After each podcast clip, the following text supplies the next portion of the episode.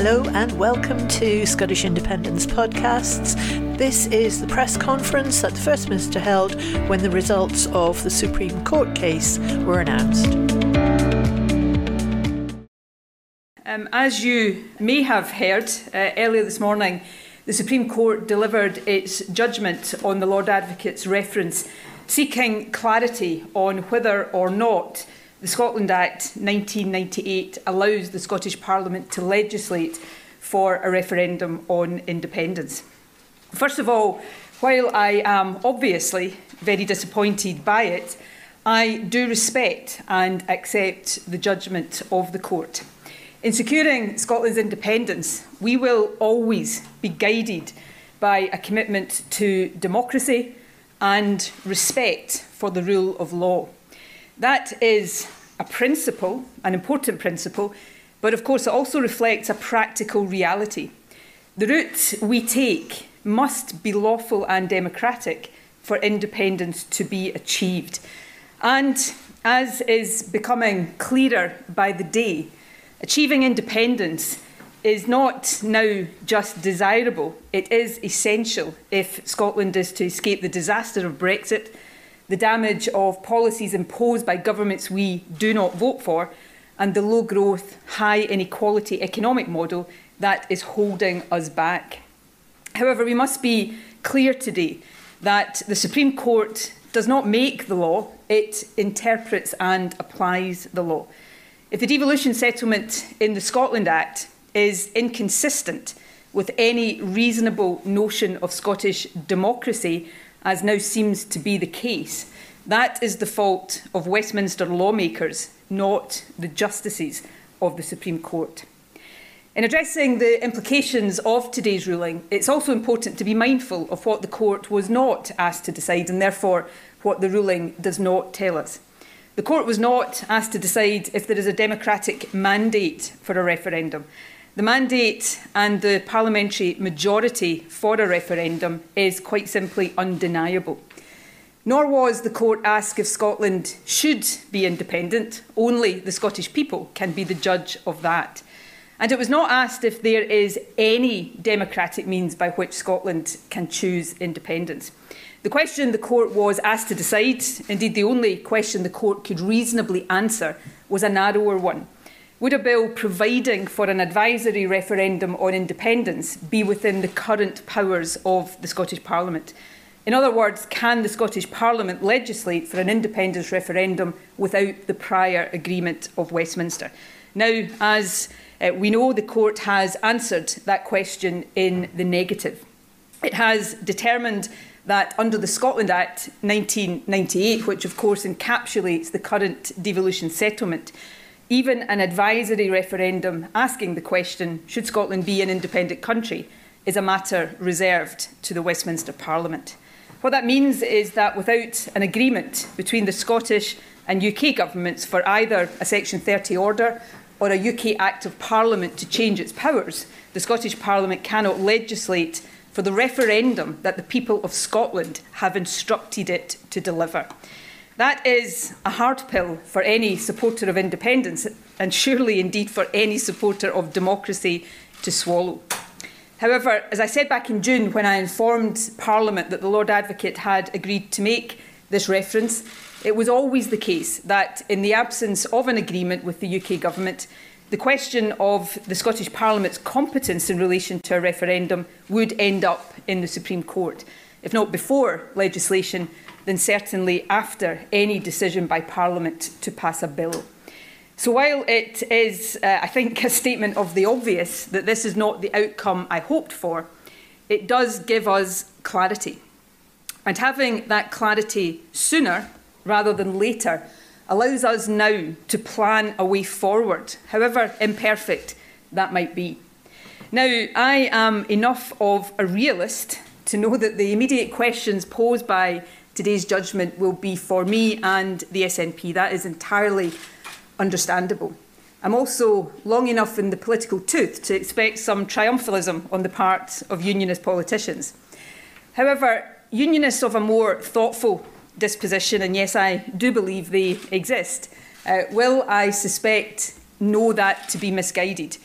Indeed, they will have been hoping that the court, as the UK government asked it to do, would have declined to answer the substantive question today. That's because they will understand that this judgment raises profound and deeply uncomfortable questions about the basis and the future of the United Kingdom. Until now, it has been understood and accepted by opponents of independence as well as by its supporters that the UK is a voluntary partnership of nations. The Royal Commission on Scottish Affairs back in 1950 said this Scotland is a nation and voluntarily entered into the Union as a partner. That sentiment was echoed nearly 60 years later by the Calman Commission, which described the UK as a voluntary union and partnership. And it was reinforced in 2014 by the Smith Commission, which made clear that nothing in its report prevented Scotland becoming an independent country should the people of Scotland so choose. What today's ruling tells us, however, is that the Scotland Act does not, in fact, uphold that long held understanding of the basis of the relationships that constitute the UK. On the contrary, it shatters that understanding completely. Let's be absolutely blunt. A so called partnership in which one partner is denied the right to choose a different future, or even to ask itself the question, cannot be described in any way as voluntary or even a partnership at all. So, this ruling confirms that the notion of the UK as a voluntary partnership of nations, if it ever was a reality, is no longer a reality. And that exposes a situation that is quite simply unsustainable. I don't often, as all of you know, quote uh, former Tory Prime Ministers, but I will make an exception today.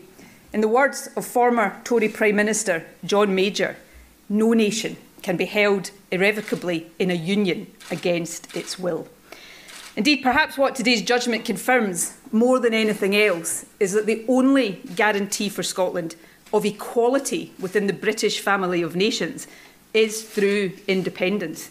That fact is now clearer than ever before. The immediate question, of course, is what happens now?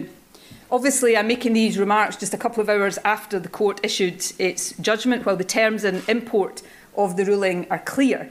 It will still be important to absorb and consider the full written judgment properly. I think it's safe to predict that this will not be my last word on the matter. However, my initial views, building on what I said in June, are as follows. First of all, it is worth repeating that the court judgment relates to one possible route to Scotland making a choice on independence a referendum bill in the Scottish Parliament without Westminster agreement. While it is absolutely the case, if the UK was a voluntary partnership, that this would not be needed. It does remain open to the UK government, however belatedly, to accept democracy and reach agreement. I make clear again today, therefore, that I stand ready at any time to reach agreement with the Prime Minister on an adjustment to the devolution settlement that enables a lawful democratic referendum to take place, a process that respects the right of people in Scotland to choose our future in line with the clear mandate of the Scottish Parliament, lets politicians make the case for and against independence, and crucially allows the Scottish people to decide. What I will not do, however, is go cap in hand. My expectation, in the short term at least, is that the UK government will maintain its position of outright democracy denial. That position is, in my view, not just unsustainable, it is also utterly self defeating. The more contempt the Westminster establishment shows for Scottish democracy, the more certain it is that Scotland will vote yes when the choice does come to be made. As for that choice, and for the avoidance of any doubt, I believe today, just as I did yesterday, that a referendum is the best way to determine the issue of independence. The fact is, the SNP is not abandoning the referendum route, Westminster is blocking it. And in that scenario, unless we give up on democracy, and again, for the avoidance of any doubt, I, for one, am simply not prepared to do that.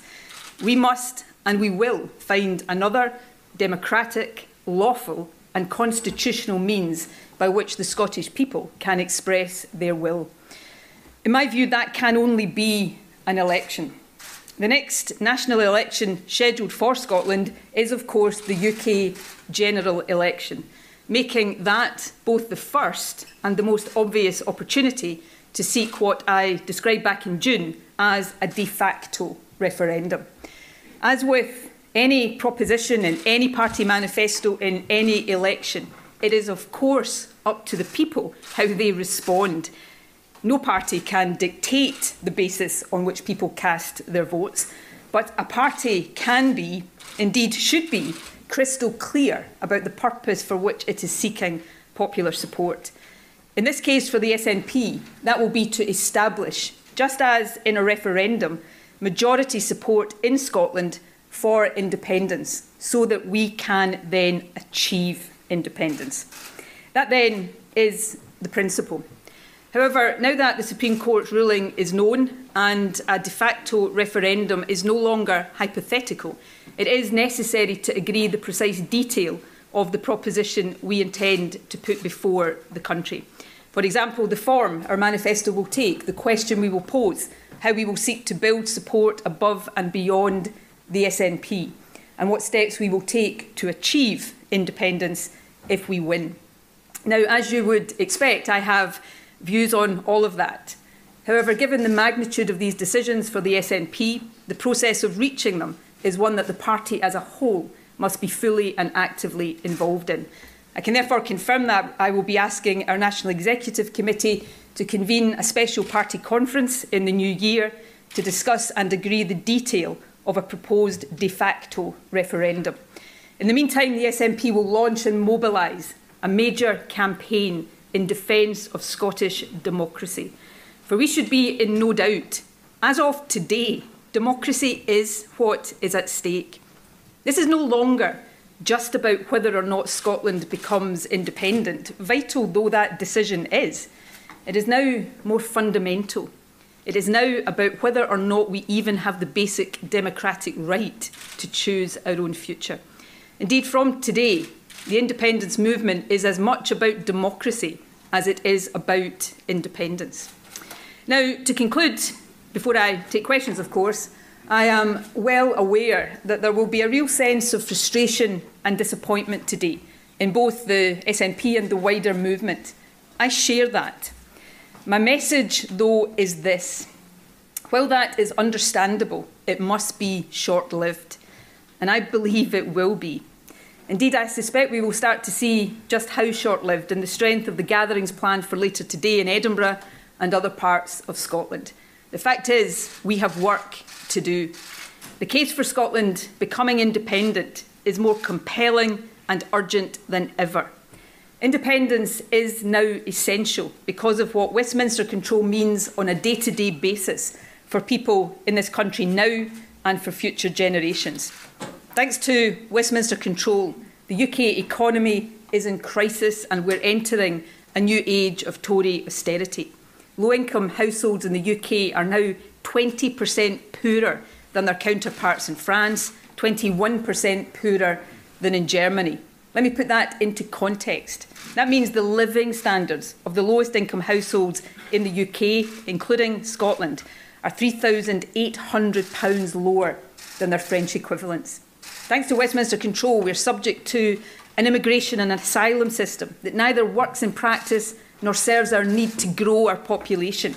It mistreats those who come to our shores looking for sanctuary from oppression and deprives us of the talents and the taxes of those who want to live, work, and contribute to our country. Thanks to Westminster control, even the limited measure of self government that devolution provides is no longer guaranteed the steady erosion of the powers of our Parliament, the undermining of the Sewell Convention, the imposition of the UK Internal Market Act, and now the retained EU law bill. And if we stick with Westminster control, we are stuck outside the European Union permanently. And that comes at a heavy cost.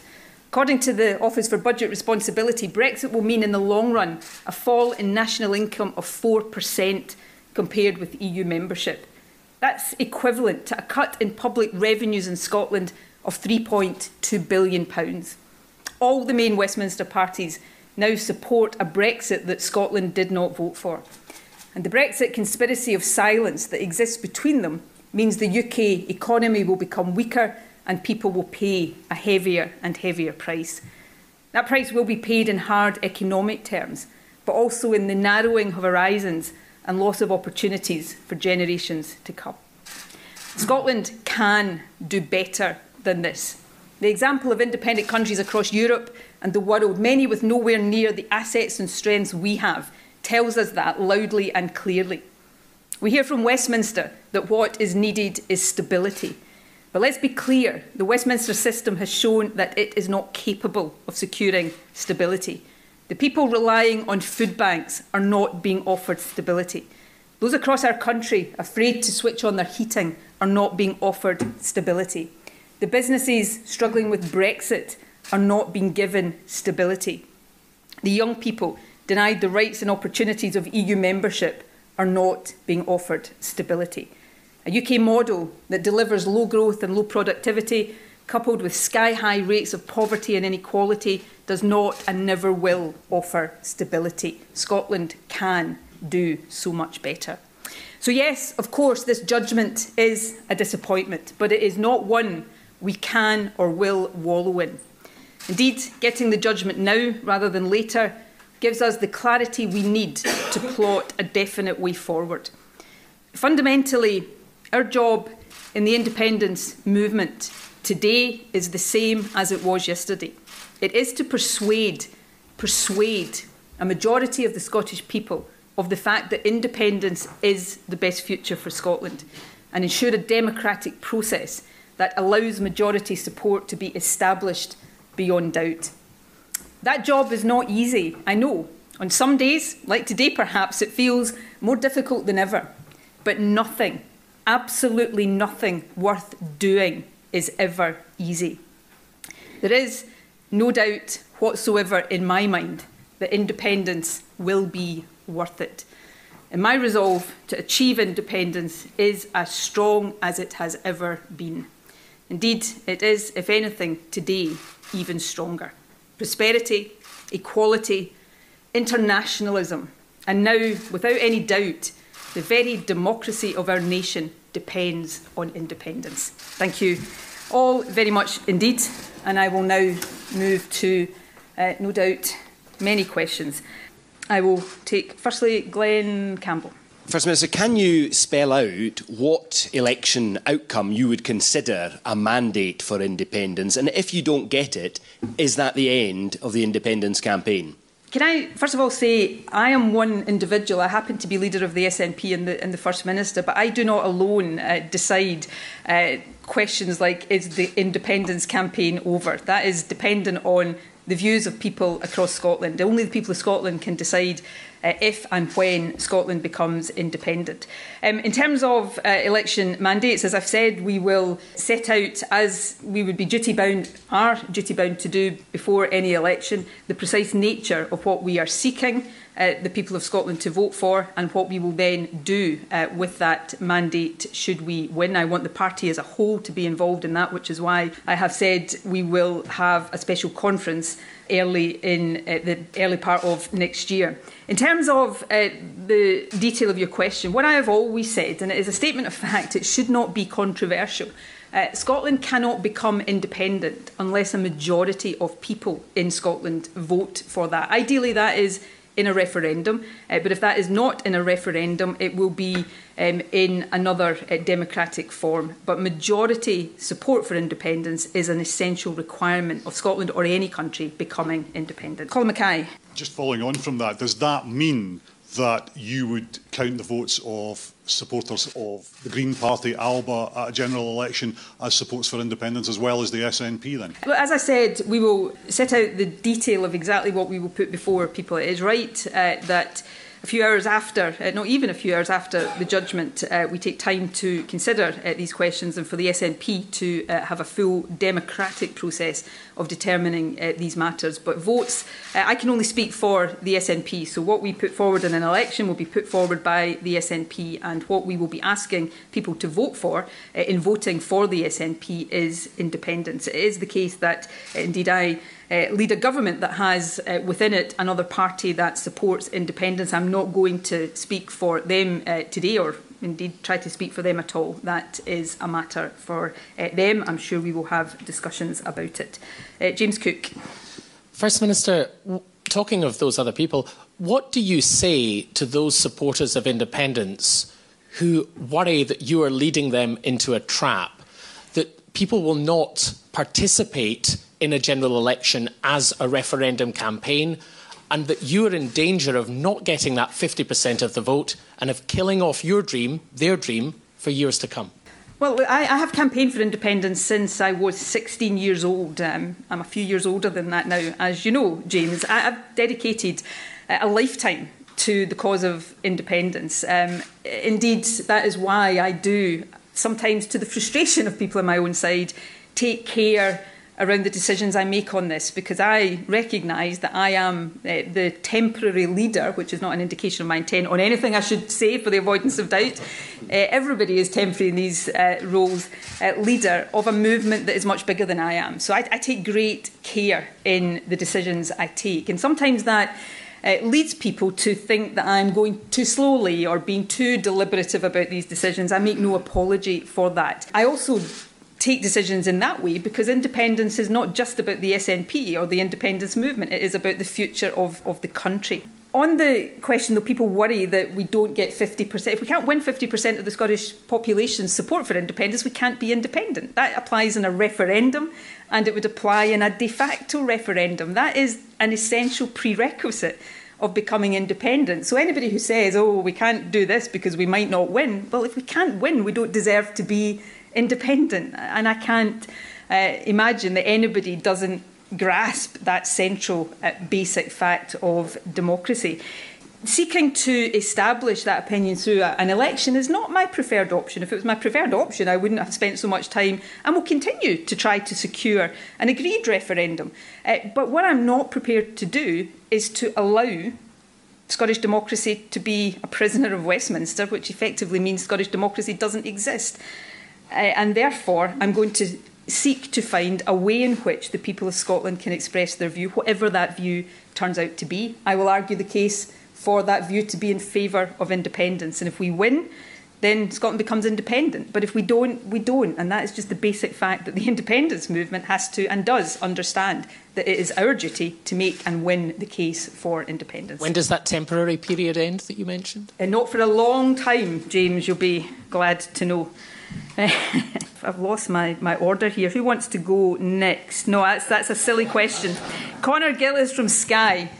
Uh, First Minister, as you, you said there, if you don't get 50% of that uh, vote in an independence referendum, then there will be no independence. If some uh, on your own side, within your own party, are not convinced that you will get over the 50% threshold, this is a massive gamble. This is a huge risk, isn't it? I'm going to try to put this simply. Imagine I was standing here right now in the scenario of the Supreme Court having made the opposite decision and said a referendum is within the competence of the Scottish Parliament. Um, I'd be standing here right now, and I would rather be in this position, but I'm not. But I would be standing here right now saying I'm about to introduce legislation for a referendum in October next year.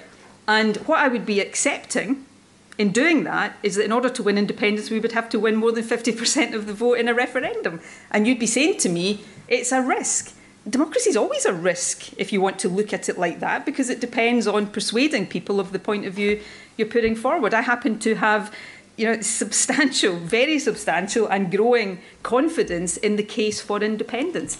And if we don't have that confidence, then we shouldn't put it forward. I do have that confidence, and I believe the independence movement, of which the SNP is not the only part, but the substantial part, shares that confidence. But it is a fundamental rule of democracy that you have to win support for the case you put forward. And I don't fear that at all. Uh, on the contrary, I relish that because I think the case for independence grows more powerful and compelling by the day. And I, I'm going to try, as I hope you will accept, I always do, to take everybody who wants to ask a question. Peter McMahon from ITV Border. First Minister, the reason why, or one of the reasons why the Supreme Court rejected the, the legal argument that uh, the Scottish Parliament would have power to hold a referendum was because it accepted that referendums have an impact. Brexit would be one if there were an, uh, an independence referendum. It effectively accepted that if you won a legal referendum, then Scotland would have the right to become independent.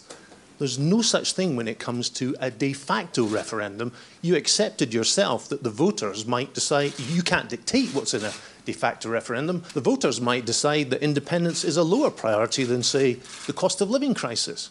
So how do oh, you well, answer that? True. Well, how do I answer that, Peter, is if I was standing here saying, yeah, I, I'm not interested in a referendum. That's not my preferred option. I want to take it to an election. That's my preference. And your argument would be, it would have some force. I'm not, you're not making an argument, you're putting a question to me, but that argument would have some force. But that's not the position we are in.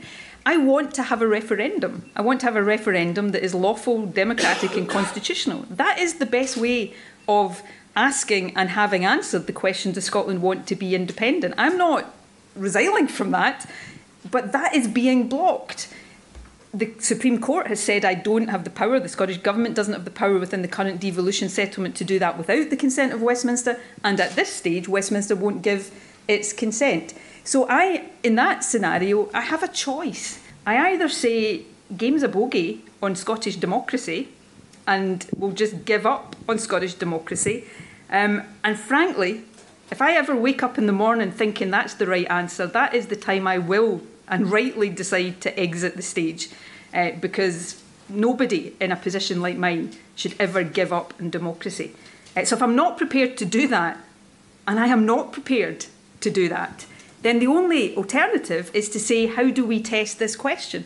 And an election is the way to do that. Now, you're absolutely right, but this doesn't just apply here, this applies in every election and every issue. Parties put forward their manifesto and their proposition and they ask people to vote for it, and people decide whether or not they vote for it. That's what the SNP will do. We will ask people to vote for the SNP uh, to show their support for independence, and people will make up their mind. Our job is to convince people both of the importance of that choice being made and of the importance of the answer to that question being one that supports independence. Uh, but the only alternative to that in this scenario is just to decide Scottish democracy doesn't matter. And any First Minister of this country who ever did that would not be fit to hold the office.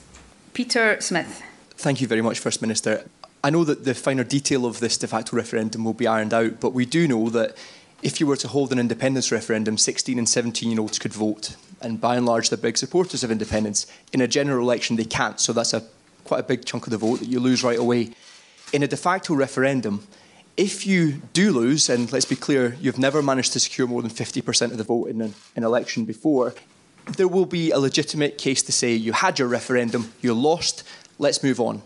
If you win, I can't see how it takes you any closer to actually having independence. So, have you actually been forced into playing what is a pretty weak hand?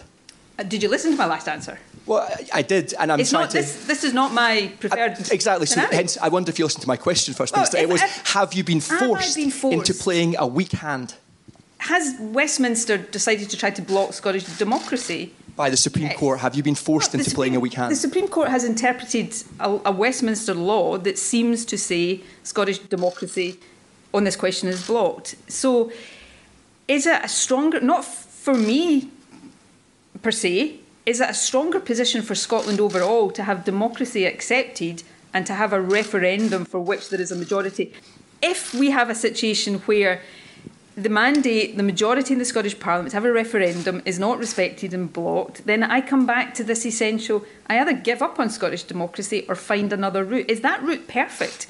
No. If it was perfect, it would be my uh, first preference. The fact that it's not shows that it's not perfect. But I tell you something, it's better than just deciding Scottish democracy isn't worth anything and that people don't have a say. So we will uh, work through the hand that has been dealt to us. We will work with that because we have no other choice. But I will do that in a way that has at its core a determination to respect and have respected Scottish democracy and allow people to have their say. First Minister, it's essentially not have you scuppered the chances by making I- this move? The issue here is not me. I am not the barrier to a referendum.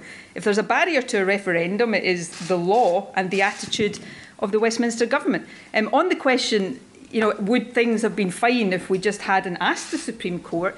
There was never any route, and I've I said this in June, I've said it again today, because of the, let's put it mildly, the difference of opinion prior to today on this question could the Scottish Parliament legislate without Westminster consent? There was never any route to a referendum on that basis that didn't run through the Supreme Court.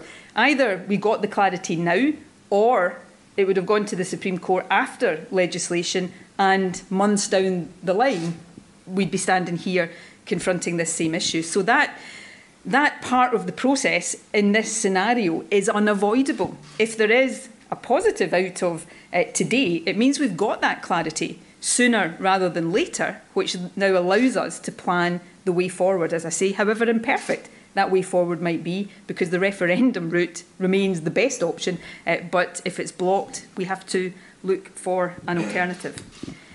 Uh, Kieran Jenkins. First Minister, you have always said that a referendum must be lawful and legitimate. Do you now level with the Scottish people and accept that the de facto referendum you were proposing would not be lawful because the Supreme Court have ruled on legality and would not be legitimate because the opposing side do not give their consent?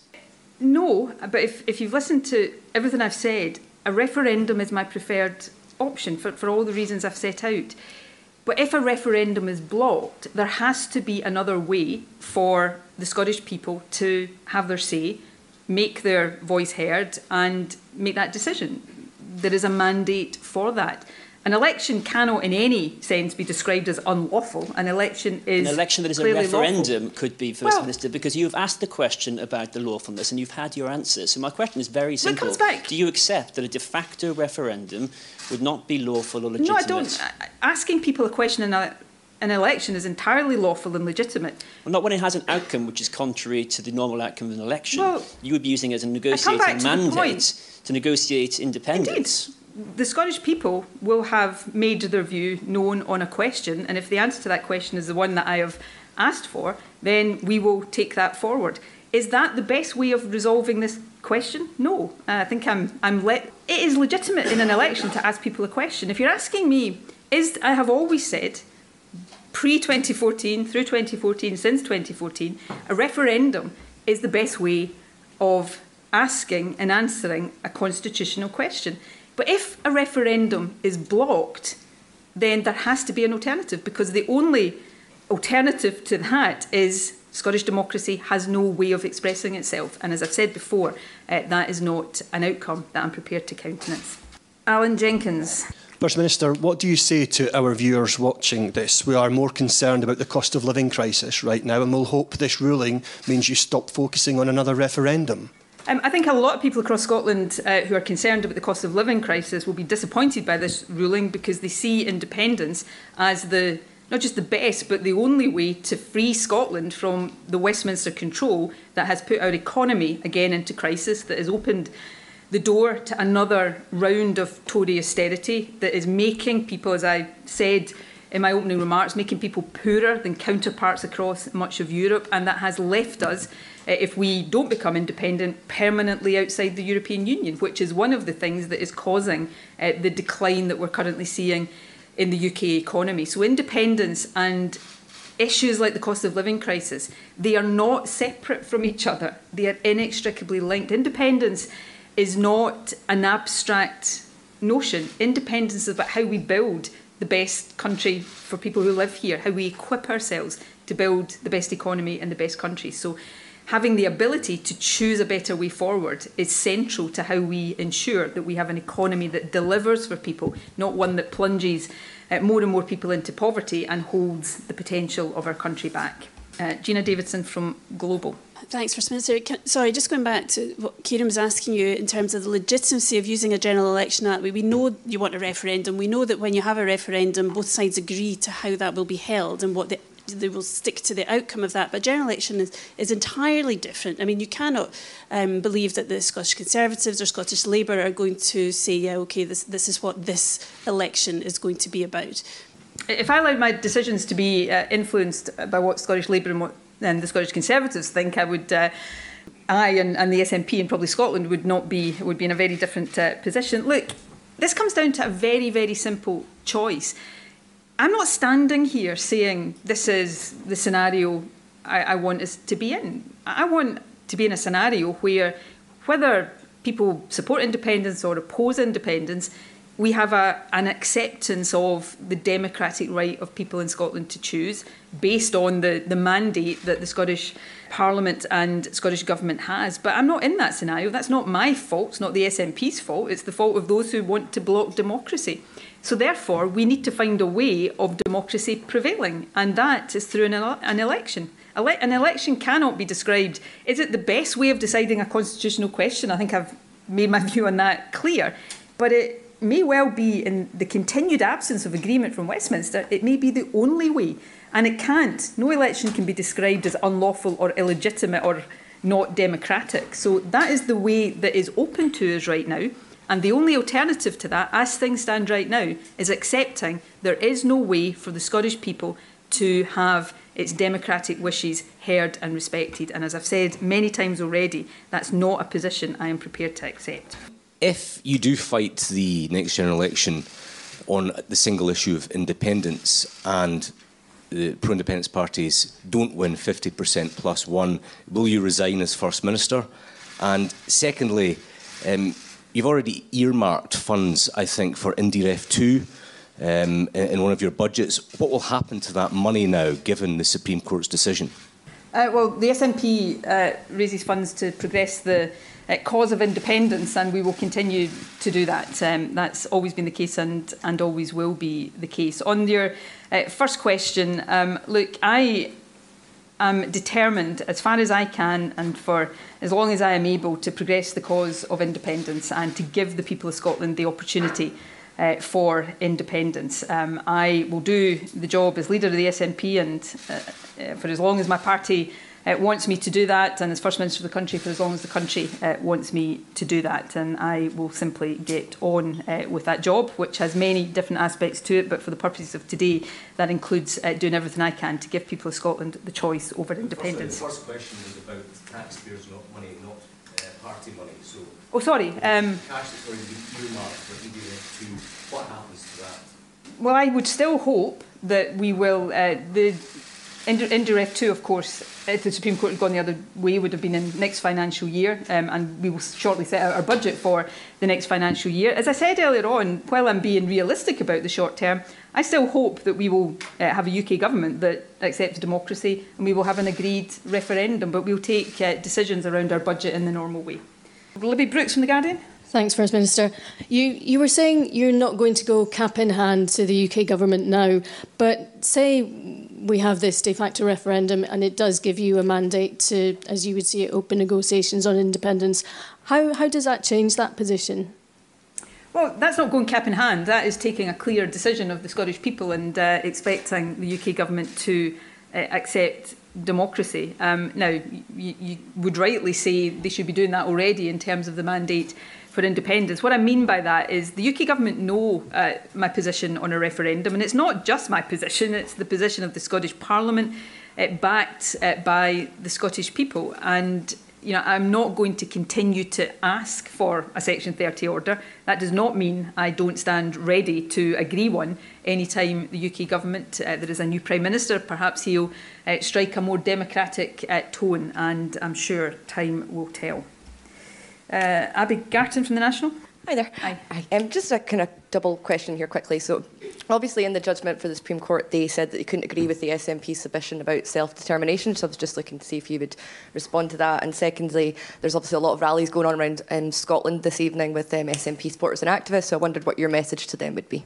Look, I've got the uh, full written judgment of the court, which I have read uh, in uh, sort of Eh, very quickly before coming here. Obviously, I'll look at the full written judgment in, in more detail. Obviously, I heard what Lord Reid uh, eh, said this morning in relation to that. Uh, self-determination is an accepted part uh, of international law, I think, and this is where I need to study the, the written judgment. He was referring to the uh, the principles around interpretations of statute. But I, I think and hope that even the opponents of Scottish independence accept uh, the principle of self-determination. Um, to people uh, gathering peacefully uh, across Scotland today. Um, I wish them uh, well. I know there will be a gathering outside uh, the Scottish Parliament, so maybe I'll get the opportunity to say hello to uh, some of them later later on. Um, this is now as much a democracy movement as an independence movement. It is about Scotland's right to choose our own future, and um, I know that there will be many people who want to make their voice heard on that uh, today, and I think we will see the real spirit of the independence movement um, not just in these gatherings today, I'm sure we will see it there, uh, but in the days, weeks and months to come. Kieran Andrews from the Times.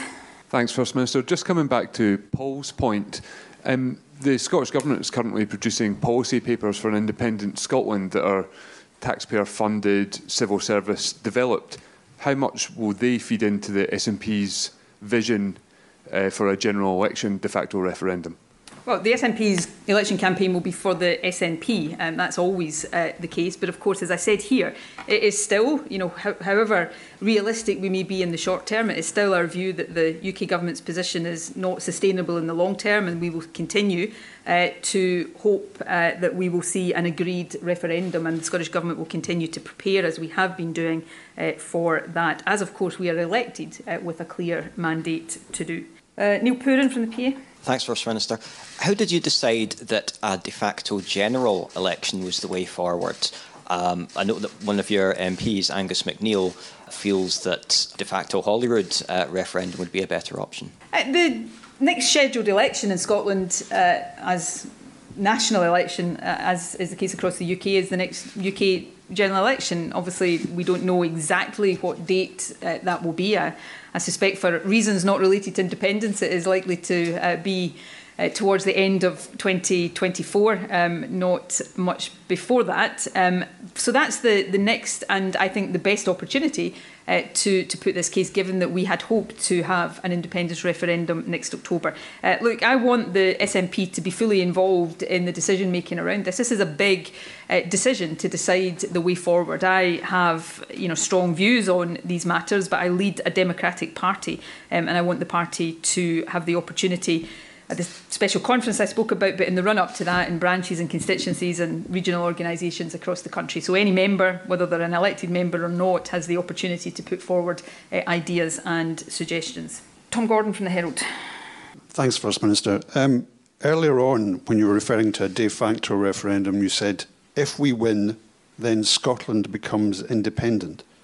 But that's not something you can guarantee, is it? You don't know what the position of the UK government will be. You don't know, in fact, who the Prime Minister would be after the next general election. So how can you make sweeping statements like that? Forgive me, Tom, I think I was responding to a question about giving up on democracy versus having to, uh, no actually I was responding to a question about needing 50% to win independence so if I used shorthand there look as was argued in the Supreme Court in the, the context of this reference a referendum in UK constitutional practice is is advisory. Had we won, the Yes campaign had won the referendum in 2014, there would have been a process of negotiation that came after that. The same will be true if uh, we go down the, uh, as we look likely to do, uh, the de facto referendum route. I accept there is always a process of negotiation that comes after that. But I also accept, or, or I, I hold to the belief uh, that somewhere along the line, Scottish democracy has to count for something.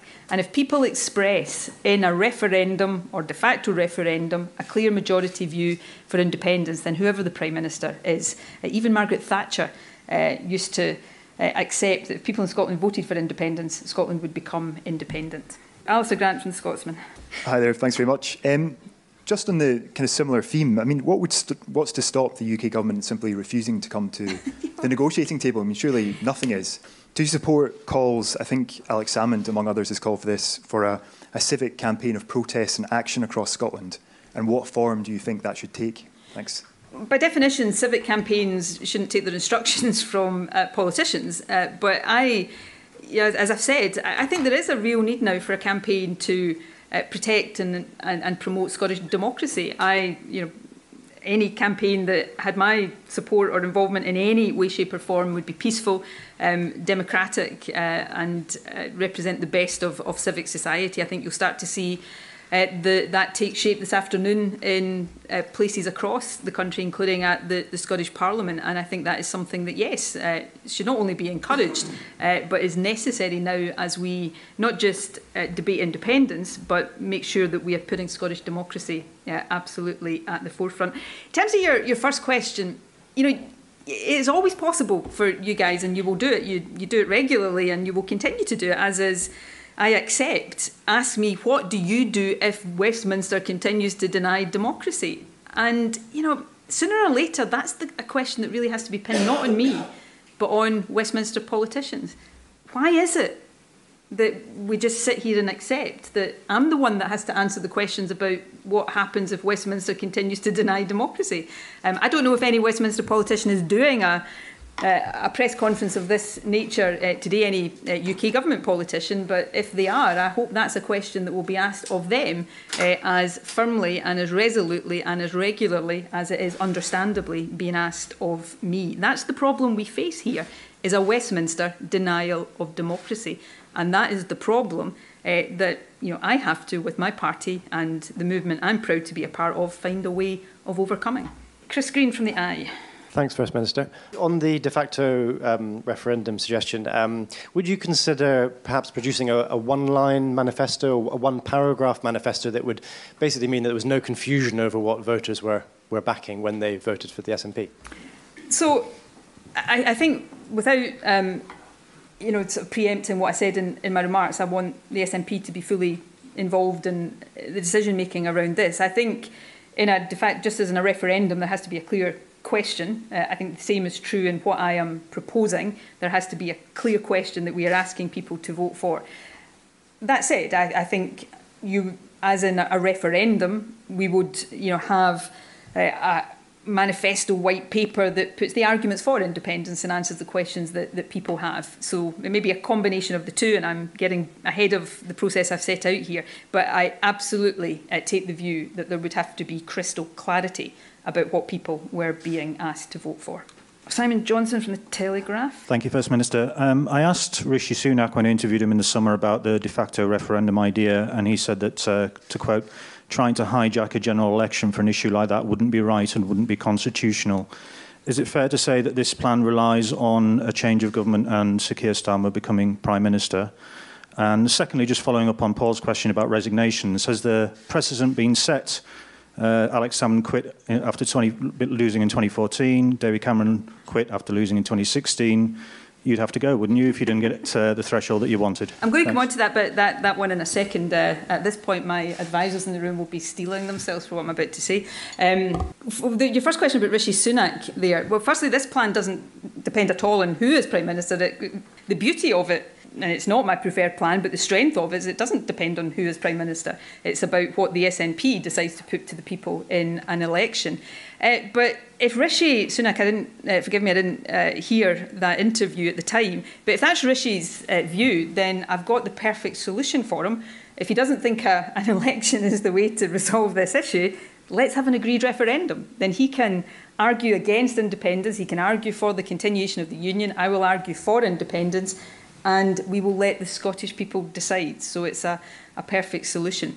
Um, on the, the question of my position, you know, I lead the SNP, I, I lead the Scottish Government right now. It's a job I enjoy. It has uh, uh, many tough days attached to it, as uh, will be the case for anybody in, in this position. Uh, I do that at uh, the will of my party and, of course, the electorate uh, of Scotland. It's a job I intend to continue to do uh, for uh, quite some time to come. But it's not that long ago that you were all predicting my imminent resignation. And, you know, I think if I'd listened to your predictions a few months ago, I wouldn't be standing here right now. You're now predicting uh, that I'm going to still be First Minister in 2024 at the end of it and have a de facto referendum. And then you'll be asking me. So, look, I, I am in this job. I uh, enjoy this job. It's a massive responsibility, and I intend to continue to do this job. It involves uh, a lot of different responsibilities. The one we're talking about today is to uphold Scottish democracy and give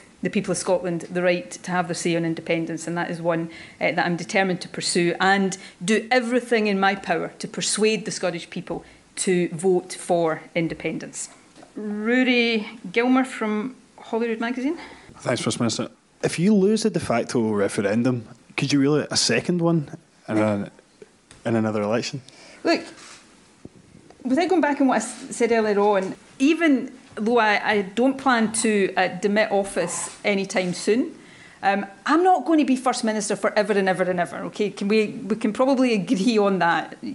I can't tie the hands of governments and First Ministers that come after me, and nor do I have the right solely to decide when Scotland can stop talking about or wanting to be or deciding to be independent. Um, that's not for any one politician to do. It's, it's, no politician gets to single-handedly decide the future of a country. That's why a referendum is actually so important because it is about the Scottish people making that decision. So uh, I will focus on seeking to do what I can to give people in Scotland that choice. I would like that to be in a referendum, an agreed referendum as in 2014, but if not, I will focus on giving them that choice in another lawful, constitutional and democratic way.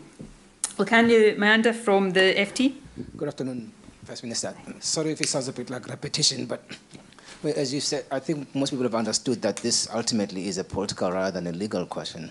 So is it fair to say, I mean, you're basically back to square one because even if you do win that election in 2024 on that single, single question, there isn't really a legal way to give it uh, legal force, is it, for, for, for implementation? Um, you're, I, I would agree broadly with your, your first uh, comment there that while we're talking here today about the ruling of a, a court, the highest court in the land, fundamentally, of course, these are political decisions uh, for governments and, and ultimately for the people of Scotland. But you know, I do hold to, and I refuse, as long as there is breath in my body, I refuse to give up on the basic principle of democracy. That sooner or later, if the Scottish people keep expressing their view uh, for the right to choose, and then if the Scottish people express a clear view, and I'll go back to the answer I gave, that of course needs to be clarity on what the Scottish people are being asked, but if there is then a clear view that the Scottish people want to be independent, uh, then that needs to be accepted. You cannot uh, stand in the way of the will of a majority of the people of any country, including Scotland, to be independent. As I say, even even Margaret Thatcher accepted that. The fact that uh, Tory and possibly even more sadly in some ways Labour politicians have departed so far from that basic principle of democracy um, I think speaks volumes about the, the direction of travel of Westminster politics. But I, uh, for one, uh, will continue to hold to that important principle. Rachel Watson from The Sun. Thank you, First Minister. Um, nearly all schools in Scotland are going to close tomorrow with teachers striking. Can you tell us if you're doing anything personally today to intervene and try and stop that? And with NHS strikes, um, given that you're here today talking about independence and a potential referendum? Uh, thanks, Rachel. I mean, firstly, I didn't pick the date of the Supreme Court uh, judgment. That was the Supreme Court's decision. That's not criticism, incidentally. So I'm here today because I think you would all have uh, had something to say if I hadn't come here to answer your questions on, on this issue. Um, there was uh, a renewed offer made uh, to Scottish uh, teachers yesterday. Um, I know that has been responded to. There is an offer on the table for Scottish teachers, and I you know, applaud the work our teaching profession uh, do. Nobody wants to see industrial action. The offer that is on the table for uh, the teaching profession would uh, result in, since 2018, a pay rise for teachers of over 20%. In the current climate, particularly the financial constraints of the Scottish Government, I think that is a fair and reasonable offer and hope it is one that the teaching profession uh, will give due consideration to. Uh, NHS pay discussions are uh, ongoing. I uh, left St Andrew's House uh, well after uh, 10 o'clock last night, having uh, been involved in these discussions personally. I won't say any more about the detail of them because they are ongoing, but I you know, hope we will see a positive resolution there too. Um, I I have every sympathy with public sector workers right now. We are in a time of sky high inflation. And that is why we are seeking, as a Scottish Government, to make offers that are as fair uh, and reasonable as possible uh, and continue uh, for as long as we can, reasonable negotiations to get to, to that outcome. Uh, by contrast, you know, we have at the moment an offer on the table for the NHS that is uh, on average 7%. Uh, there's an offer of less than 5% has been posed on uh, NHS workers south of the border. We are seeking negotiations with teachers. The offer uh, of 5% has been imposed on the teaching profession south of the border. So we are demonstrating that desire to do right by public sector workers, but we are working within not just a fixed, but a heavily constrained budget, and that, of course, imposes limits on what we're able to do. Michael Blackley from the Daily Mail. Thank you, First Minister. Um, can you be open and transparent with Scottish taxpayers and tell them how much of their money has been used on this Supreme Court case? Um, and given that your own Lord Advocate said quite early in the process that uh, she didn't have the necessary degree of confidence that a referendum without Westminster consent would be within the powers of the Scottish Parliament, how do you respond to the charge that you have wasted taxpayers' money on this case? Well, I refute it absolutely. On the first question, no, I can't do that today because that process has uh, not been completed. But as we always do, uh, that's information that will be published and fully uh, open and transparent. On the second point, the, the core uh, issue here, which the Lord Advocate, uh, and you know, let me take the opportunity to thank the Lord Advocate for making this reference. And while it's not the outcome I wanted, it gives us clarity sooner rather than later. But she very well uh, presented uh, the issue that necessitated the reference uh, because of the uncertainty uh, that existed in terms of the scope and the scale of the, the powers of the Scottish Parliament. It was not possible definitively to say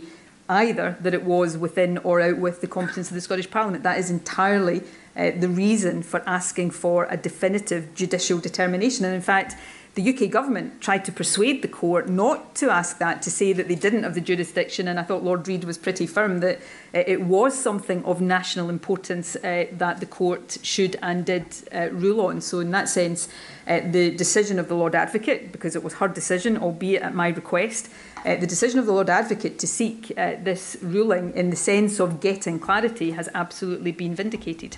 Justin Bowie from DC Thomson.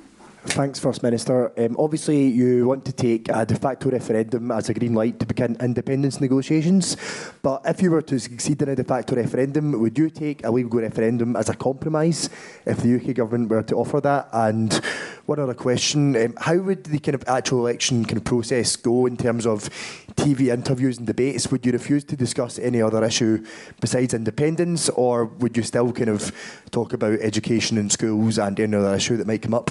Independence is about hospitals and schools and the cost of living and the economy, so uh, those issues will be central to the argument for Scotland becoming independent. On the first question, uh, forgive me, Justin, if I'm understanding your question right, I don't see an agreement to have a, a referendum, if that is possible to reach as a compromise. I think that's the best option. I said I stand ready to reach an agreement with the UK government on the terms of a referendum at any time, and that would be the best way of proceeding. But if that continues to be blocked, then asking people the question in an election becomes uh, the only option uh, that is available other uh, than giving up in democracy, which I think you've probably got the message by now. I'm not keen on doing.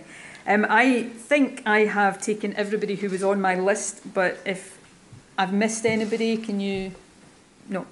In that case, uh, thank you all very much for your attendance. Thanks for listening. We have a new episode out every Friday, and if you miss any, catch up on our website podcasts.independencelive.net. Bye now.